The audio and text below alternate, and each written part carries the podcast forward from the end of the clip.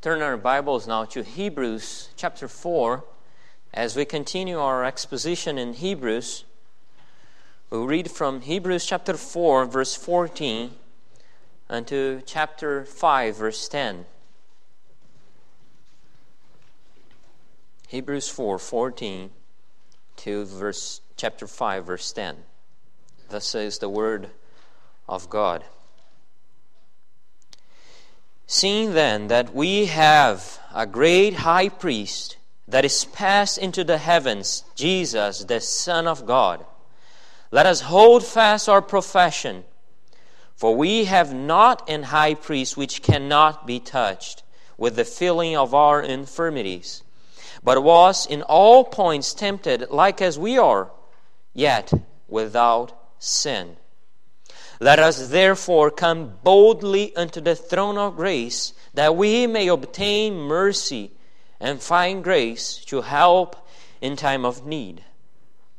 For every high priest taken from among men is ordained for men in things pertaining to God, that he may offer both gifts and sacrifices for sins, who can have compassion on the ignorant and on them that are out of the way for that he himself also is compassed with infirmity.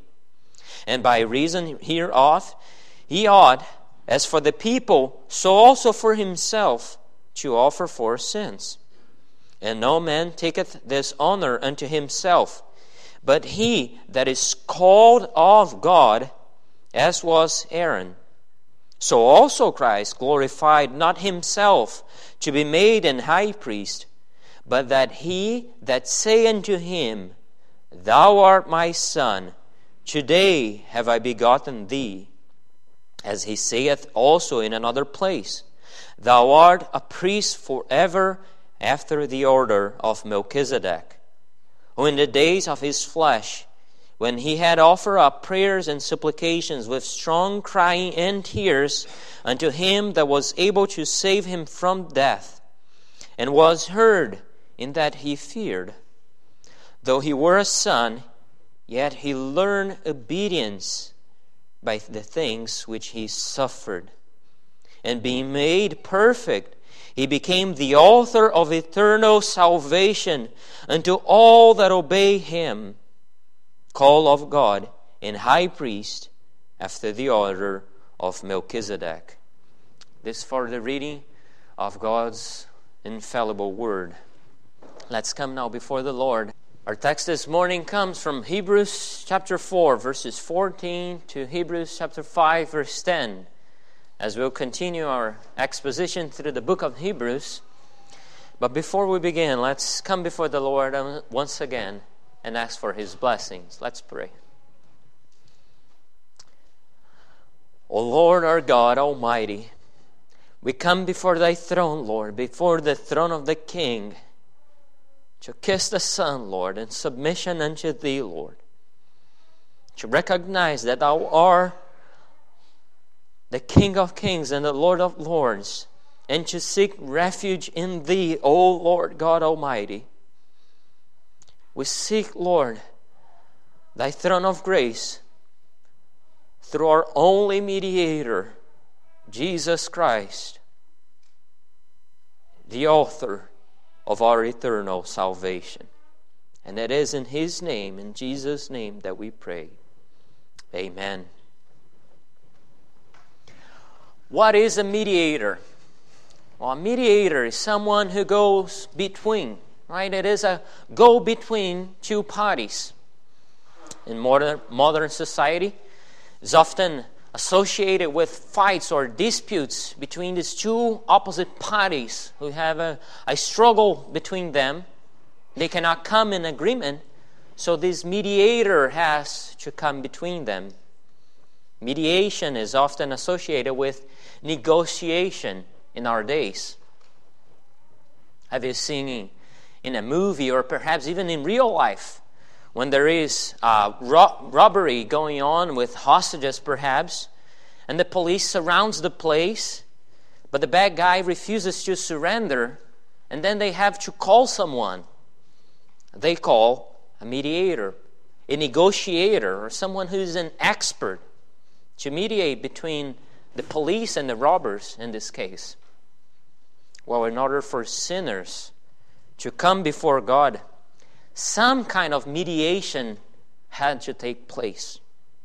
The priests in the Old Testament, they mediated by sacrifice and intercession on behalf of Israel.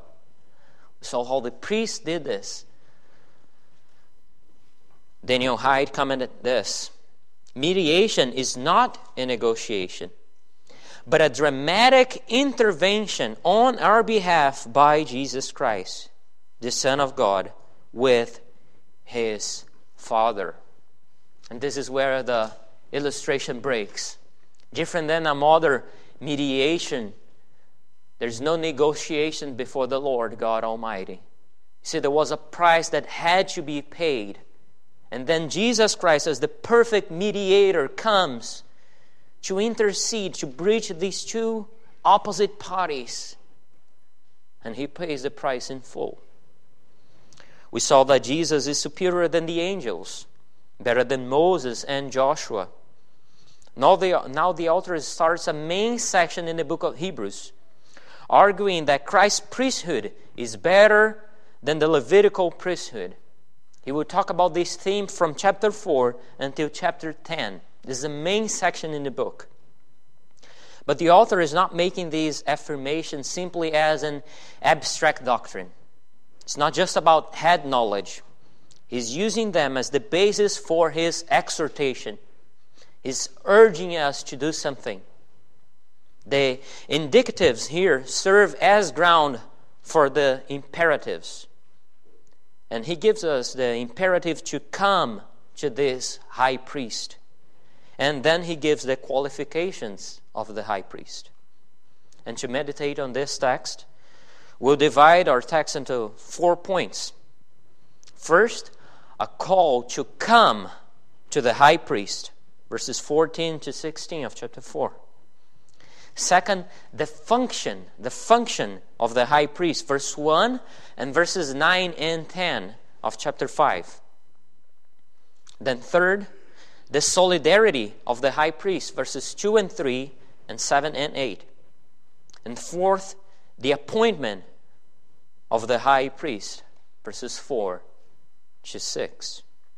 So, first, let's consider a call to come to the high priest. The opening of, these, of, of this section is a little different than the opening of the other sections that the author has done before. In verses 14 to 16, why does the application comes before the explanation? See, he, he already starts with an imperative, with a, a command for us. The author seems to be flipping the natural order that he has been doing until, until right now. It is an invitation to come to him. It's not a meaningless order, but he's bringing us before the throne of grace. Verse 14. Seeing then Therefore, after all that we have heard, seeing then that we have a great high priest that is passed into the heavens, Jesus, the Son of God. Now, the call. Let us hold fast our profession. We finished the last section seeing how Joshua led the people to the promised land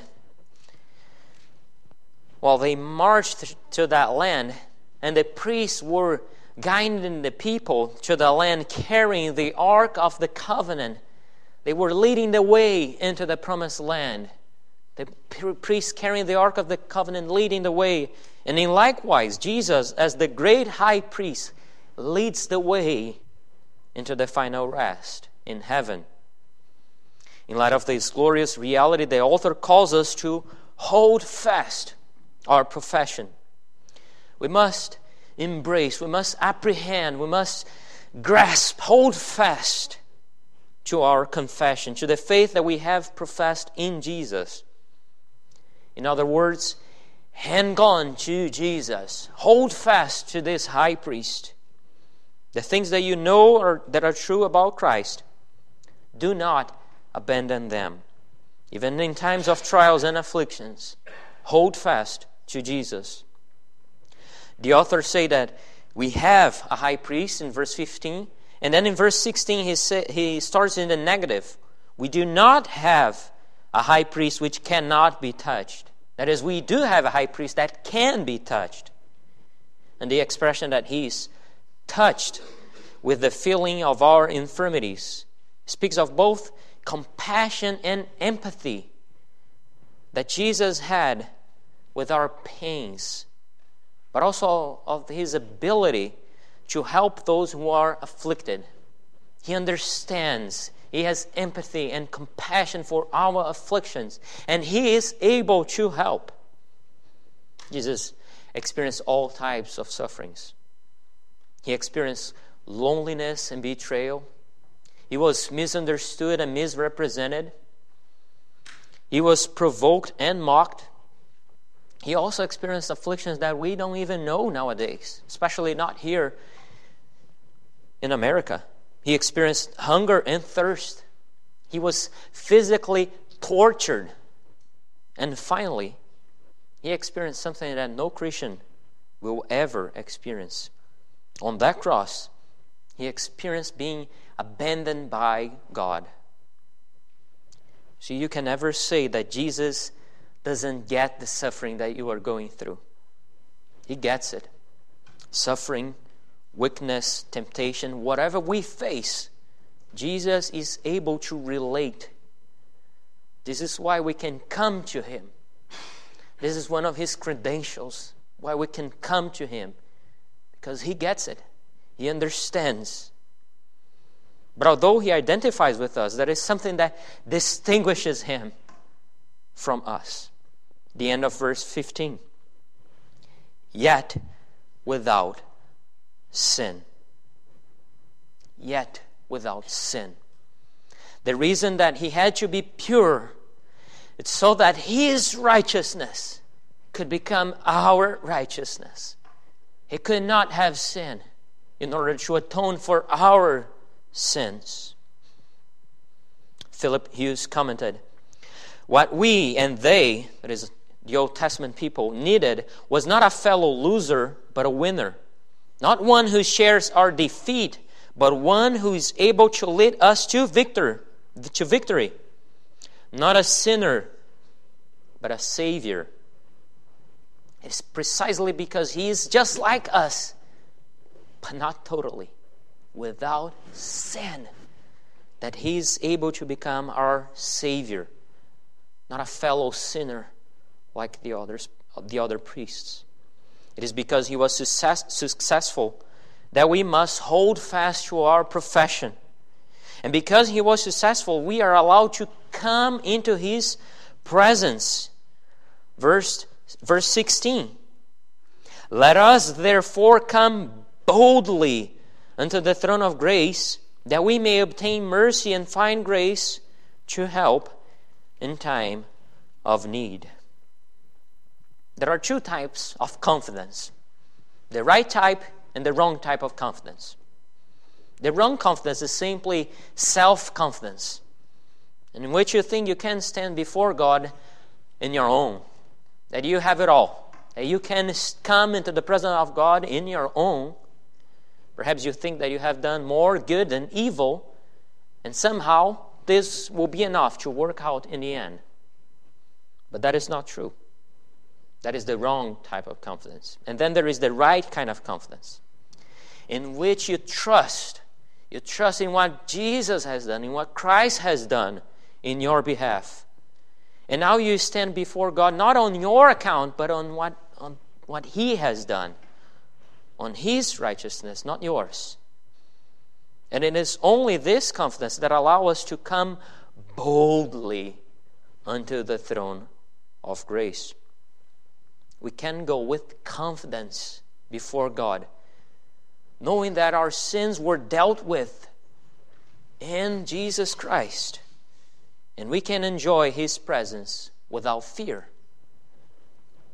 I recently saw a picture of President John F. Kennedy together with his son, John Jr., who was playing under the resolute desk in the Oval Office, office in 1963.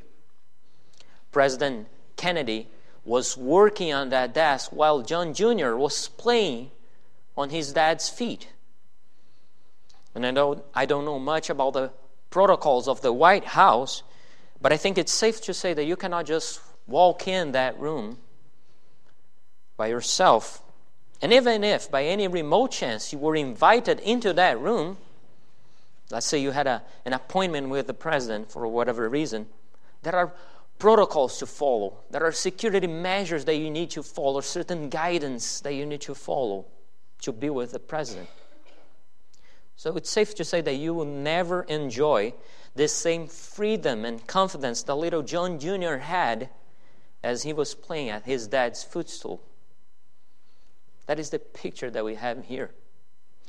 Jesus grants us access to the Father, to the Father's throne room, not as strangers, but as sons and daughters, to come with boldness into His presence, with confidence, to walk freely before Him, to come at His feet to enter his throne room, to come into the presence of a God who is a consuming fire, to stand as sons and daughters. Doesn't this reality excite you?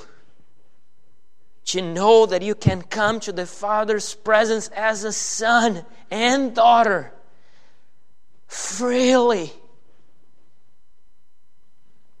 What a privilege confidence of knowing that our sins are forgiven in Jesus Christ and we can stand before Him into fellowship, communion with Him.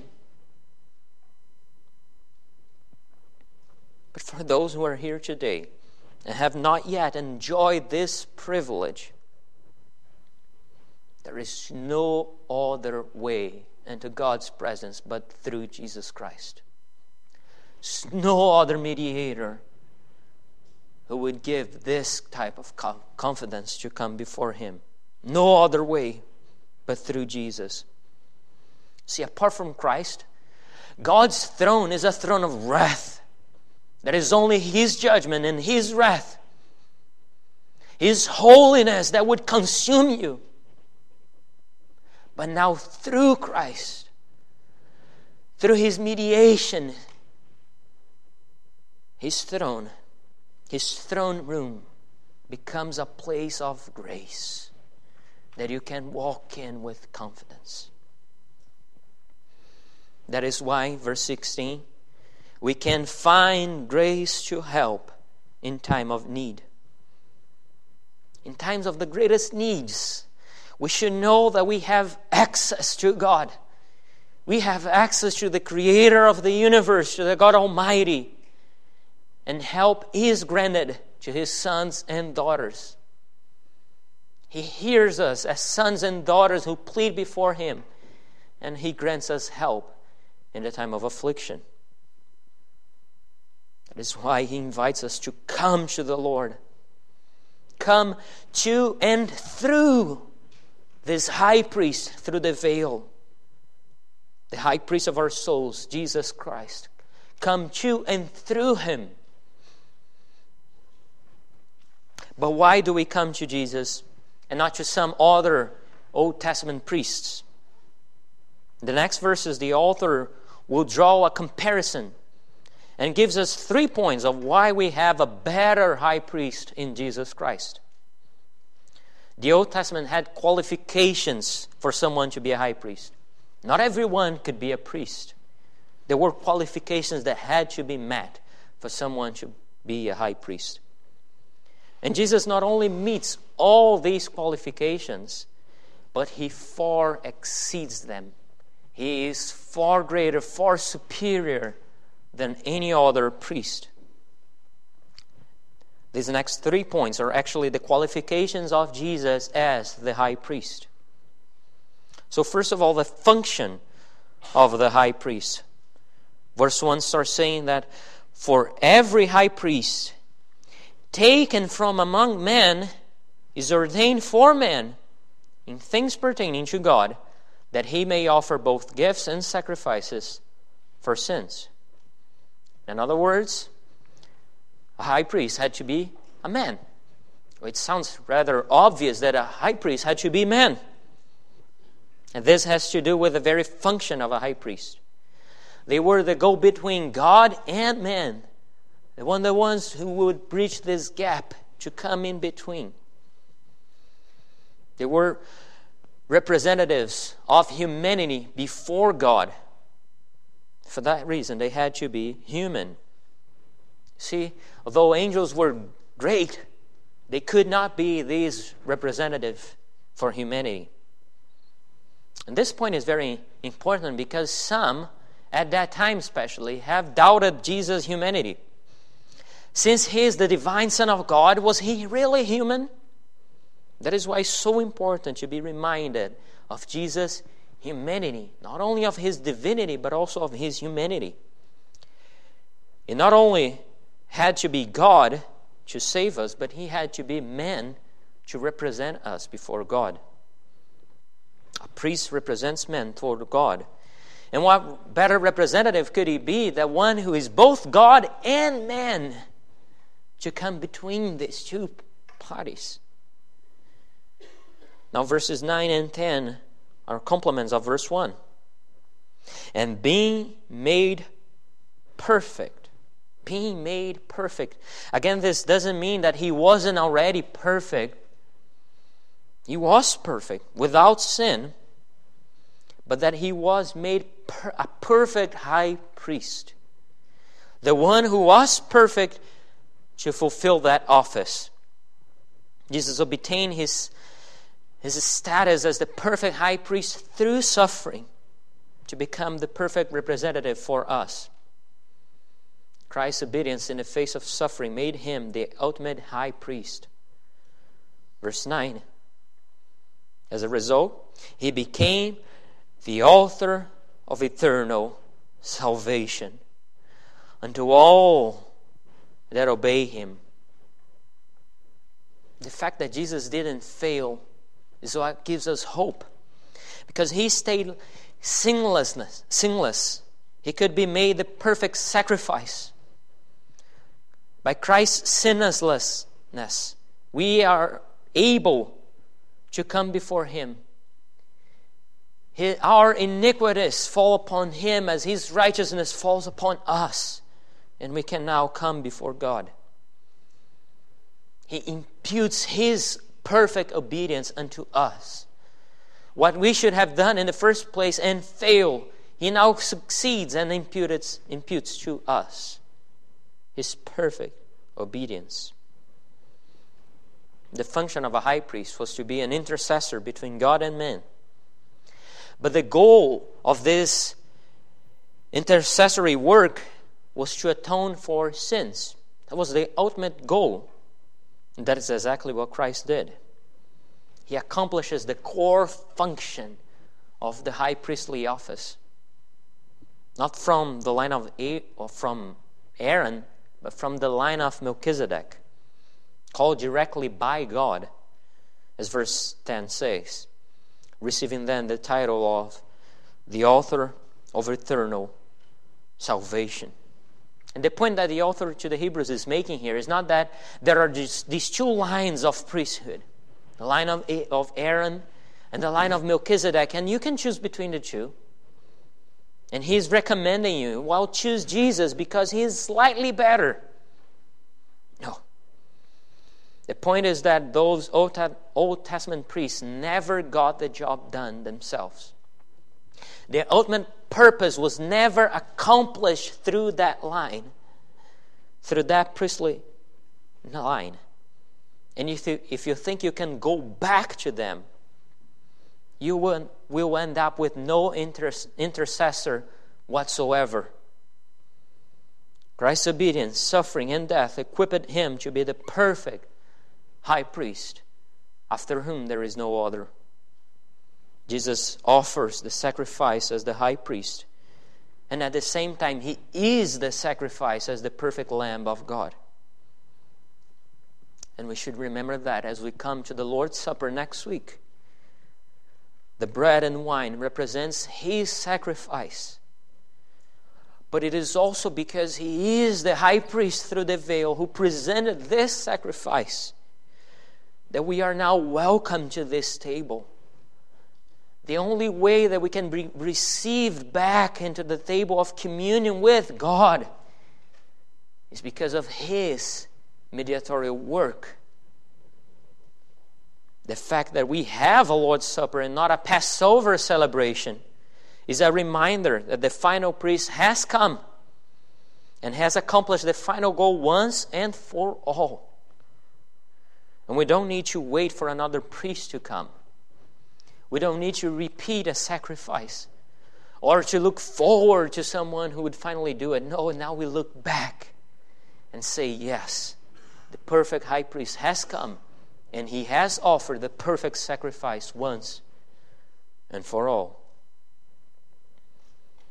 So, as we hear his words, as he calls his people to take, eat, this is my body which is broken for you. This do in remembrance of me. And likewise, this cup is the New Testament in my blood. This do ye as often as you, drink it in remembrance of me. We do this in remembrance of him because of no more sacrifices required. He fulfilled the work that no other high priest could do. He completed it. It's done. So now we remember what He has done once and for all.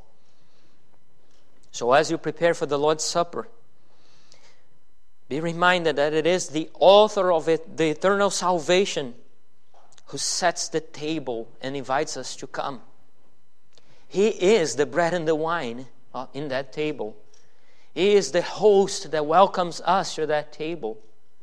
He is the priest who welcomes us into fellowship with God. And he accomplishes this for his people because he has compassion for us. He has compassion for us, the solidarity of the high priest. Verse 2 and 3 show that the Old Testament priests were, were very solidary with, fellow, with other fellow humans for two simple reasons. First, because they suffer for this, of the same problems. And second, because they had to offer sacrifice for their own sins as well as for the sins of others. It's easy to have compassion for someone when you have the same sins that he has, when you are guilty of the same sin. A high priest identifies with the people because he carries the same transgression, the same infirmity. So he has to offer sacrifice also for his own sins. The Old Testament priests had. The author continues this topic in verse 7. Who in the days of his flesh, again reminding us of the humanity of Jesus, when he had offered up prayers and supplications with strong crying and tears unto him that was able to save him from death, and was heard in that he feared. Verse 7 has an interesting focus on Jesus' affliction, on his crying, not simply on his humiliation on the cross, but on his humiliation throughout his life, his dependence upon God. By Christ being displayed as slow, acquainted with our iniquities, with our infirmities. He's not made less than glorious by being by becoming low. On the contrary, by coming so low, he becomes even more glorious, even more fitting to be called a high priest. He takes upon himself our nature to be made low in human form, to be acquainted with our with our infirmities, with our suffering, with our pains, with our temptations to be made even more fitting as a perfect high priest. As the saying goes, the way down is the way up. And that was certainly true in Jesus' life. He had to endure humiliation in order to then come to glory. And up to this point, the author is not showing Christ as a unique high priest. He shows how his endurance of suffering is unlike any other, that is true. Nevertheless, he is showing Christ as acquainted with the suffering of his people for which he intercedes. But who else could be more qualified than him? Who suffered as he suffered in our behalf? This verse really parallels, really should call our attention to Jesus' prayer in Gethsemane. When he prayed to the Father, when he prayed to the Father, that if it were possible, Luke 22 45, if it were possible to pass this cup from me, nevertheless, not my will, but thine be done. And then it says, and being in agony, he prayed more earnestly, and his sweat was as it were great drops of blood falling, falling down to the ground. That is the intense affliction and suffering that Christ endured in those last hours. As the hour was come that he should face the cross in our behalf, our high priest was so acquainted with our sufferings that he was sweating blood. But He yet so humble before the Father. Not my will, but thine be done. The insight that the author to the Hebrews gives is that Jesus was heard in that prayer and was heard in that he feared. The end of verse 7. The answer that the Father gave him is that he would not spare him from dying, but that through death through death, not apart from death, but through death, he would have obtained the ultimate victory. Yes, Jesus would be victorious in the end, not apart from death, but through dying, becoming the perfect high priest. Jesus was heard, but he was not released from suffering, in that he feared. He feared. And that he speaks of a reverent awe in the presence of God. points out that Jesus was willing to submit to God in whatever path God had reserved for him. So great obedience, so great humility before God. Jesus' obedience makes him not only a great example although he is the greatest example, but also atones for our disobedience. It's only because he was perfectly obedient to the Father that his obedience can become my obedience before the Father. Jesus submits to suffering. He was willing to take joyfully the hard path that God had for him. Jesus relates to us in that he takes our suffering. But the question is do we relate to Jesus in obedience through suffering? Yes, it is true that he knows very well our suffering and he came so low as to relate to us in our suffering. But do we relate back to him in obedience? Are we willing to take the same path of obedience? God often teaches us through suffering. C.S. Lewis wrote We can ignore even pleasure, but pain insists upon being attended to. God whispers to us in our pleasures, speaks in our conscience, but shouts in our pains. It is His megaphone to rouse a deaf world isn't that often the reality? That in our pleasures, sometimes as if we could but hear God whispering from afar. But through suffering, oh, then we hear God loud and clear. calling us back. In the midst of a world that has nothing to do with God, that doesn't want to hear His voice,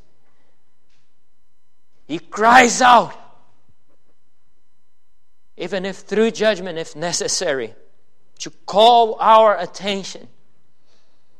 Wake up! Hear Him. And there are so many examples in the Bible about this. How first God puts us in the school of the desert, as it was called, the school of pain, before using us. And tonight we will hear of one of these characters, Elijah. But the greatest example is Jesus himself, isn't it? He is the greatest example of enduring all the suffering to then accomplish God's purpose. Jesus was made like us in a greater sense than we often think. He was solidary in partaking in our suffering, and he was perfectly obedient through it. Through all his suffering, he was obedient even unto death. Verse 8. To say that the Son learned obedience. It doesn't mean that he was once disobedient to the Father. He was like us, yet without sin, as we saw.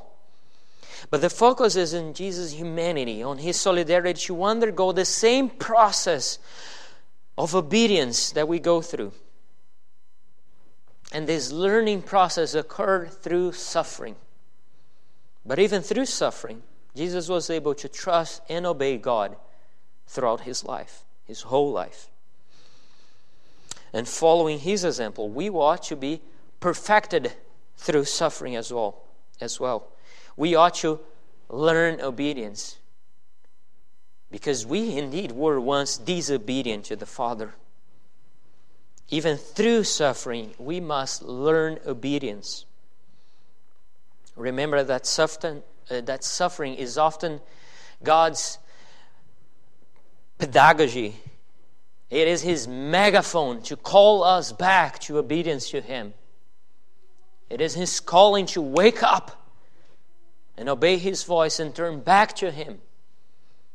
It is the school of suffering that draw us near to Him in a life of obedience. But it wasn't enough for the priest to be able to do his function and to be compassionate. He had also to be appointed. Not enough to relate to us and to have compassion for us, but he had to be appointed by God. The appointment of the high priest. Verse 4 And no man taketh this honor unto himself, but he that is called of God as was Aaron. No one is self ordained. You wait humbly, and God appoints you. And our world today is all about self affirmation. You are what you think you are, or whatever you say you are. That's nonsense. You are what God appoints you to be.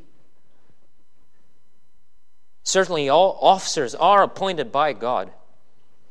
And maybe some of us would think, well, all, all officers, but not Jesus, right? Why would he have to be appointed? He was the Son of God. Verses 5 and 6. So also Christ glorified not himself to be made an high priest, but he that saith unto him, Thou art my Son, today have I begotten thee. As he saith also in another place, Thou art a priest forever after the order of Melchizedek. Quoting him the well known words from Psalm 2 and Psalm 110. Both messianic psalms dealing with Christ's kingship and with his priesthood. That he is a priest like no other. He is a priest king, just like Melchizedek. Not just a priest and not just a king, but a priest king who brings these two offs, offs together. The appointed priest king. This is the first time that the book of Hebrews mentions Melchizedek. And this will be a very important figure in the book of Hebrews, as we'll see in the next chapters.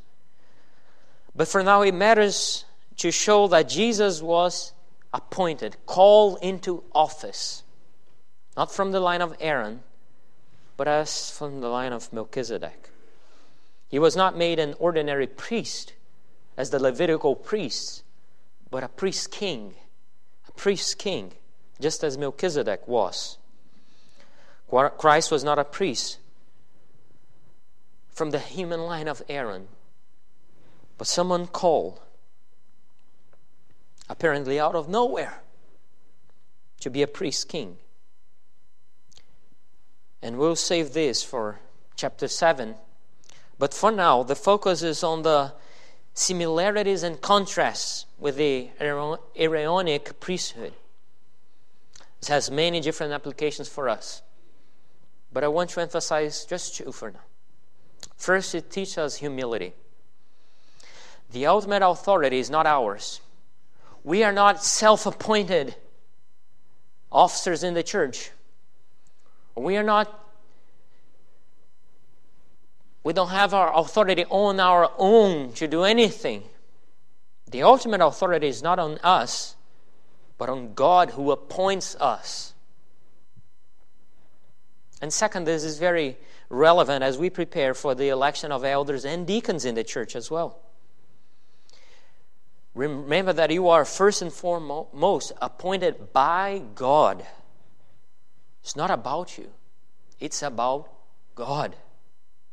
This is why we have elections in the church. We don't simply self appoint people, but we come in submission to God because God calls us and He appoints us through His church. We don't have self appointed elders or self appointed deacons in the church, not self appointed pastors. The Bible has qualifications for these men to be in office, and they have to be appointed. Whatever the world wants to say about anybody can be an officer, that's nonsense and it is anti biblical. No one comes to office apart from being appointed. He has to meet the qualifications and he has to be appointed. And if Christ exhibited that humility to be appointed, even being the Son of God, how much more humility we ought to show. If even the Son of God have to be humble enough to be appointed, how much more we need to be humble. Again, for those who are in office and for those who will be elected into office in the church, humble yourselves. And remember, you don't, you don't do this to your own glory, but to God's glory. And you don't do this according to your own authority and power, but by His authority and power. We can have many pastors, many deacons, and elders in our church. But the, the good news is that we have only one high priest that never changes. He will never cease or stop working in his office. As long as we are a faithful church, we have a high priest who will never retire from his office and he will be forever interceding before the Father for us. Elders and deacons, pastors will pass away. Others will come. But the high priest stands the same forever. Christ will never retire. That is good news as long as we are faithful, we are a faithful church before Him, we have the same high priest forever and ever. A high priest who is perfect, despite our imperfections. A high priest who never changes. Humility is a mark for, for all officers in the church. and for all God's people in general. Whatever we do, in, we do in humility, as one who was appointed by God. We have the confidence that we are, whatever we do, we do because God has called us, and we do so in humility. Because we do it not because we are good, but because God has equipped us, and now we do it for His glory. The author has presented the qualifications for a high priest, and his conclusion is simple Christ meets all the qualifications, and he is far superior than all others, than everything else. As John Owen says, he shows that whatever was useful or excellent in such a high priest was to be found in a better way in Jesus Christ the only real and proper high priest of the church. And whatever was weak and lacking in a human high priest, on account of his weakness and sin, was totally absent in Jesus Christ. He has all the qualifications and none of the failures. Perfect high priest, far superior and perhaps our challenge today is not to realize that we need a better mediator, that we need a better option than the Old Testament priests. No. Or that we need a better priest than the Jewish or Catholic priests that are out there nowadays. But the challenge for us is to realize that we need a mediator altogether, that we do need a high priest. Our problem is that we don't think we need someone to be the mediator, to represent us before God. At this point, the Hebrews here, they were ahead of us because they already knew, they had the mentality that they needed someone to go between them. They needed a mediator. And it's easier to convince someone that you need a better mediator than to convince someone that you need a mediator altogether. We started by seeing how, for us to approach God again, some sort of mediation had to take place. Well, different than modern mediators, there's no bargain taking place. And Christ comes to mediate between God and man. And the wrath of God is presented, is revealed upon humanity as our sins are naked before the eyes of God. There's no bargain. Christ had to pay the price in full. And there is another difference. Modern mediators are neutral, they are unbiased, right? In order to mediate between these two opposite parties, they have to be neutral but not Christ. See, we sin against Him. We sin against His law.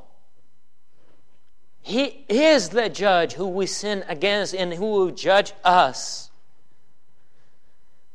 But even so, He became reconciliation for our sins. He is both the king that we sin against and the priest who brings us back to himself.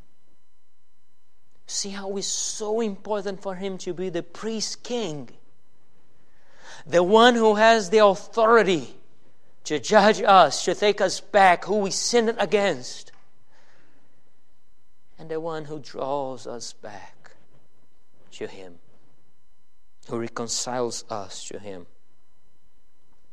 Remember that as you prepare your hearts for the Lord's Supper next week.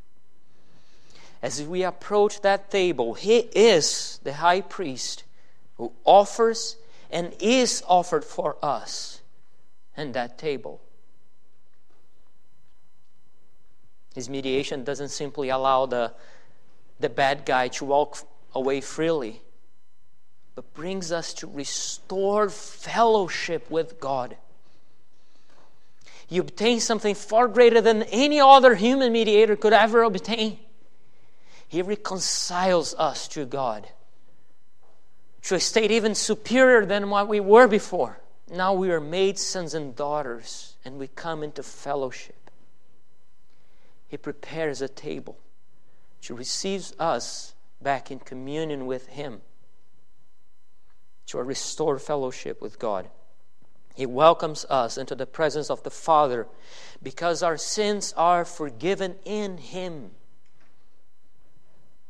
What a good news that He not only frees us, but He also invites us to come boldly before the throne of grace, to come to His table, to eat and drink. Because of this, He is the only one worthy to be called high priest. He's the only one that can be called the author of the eternal salvation. Salvation is only through Him. The only way back to God's throne room is through the only mediator, Jesus Christ. What a good news that we have a high priest through the veil that is willing and inviting us to come to Him. And as we prepare for the Lord's Supper, let's be reminded not, there is no only other way to God but through Him, the author of our perfect salvation. Amen. Let's pray to God.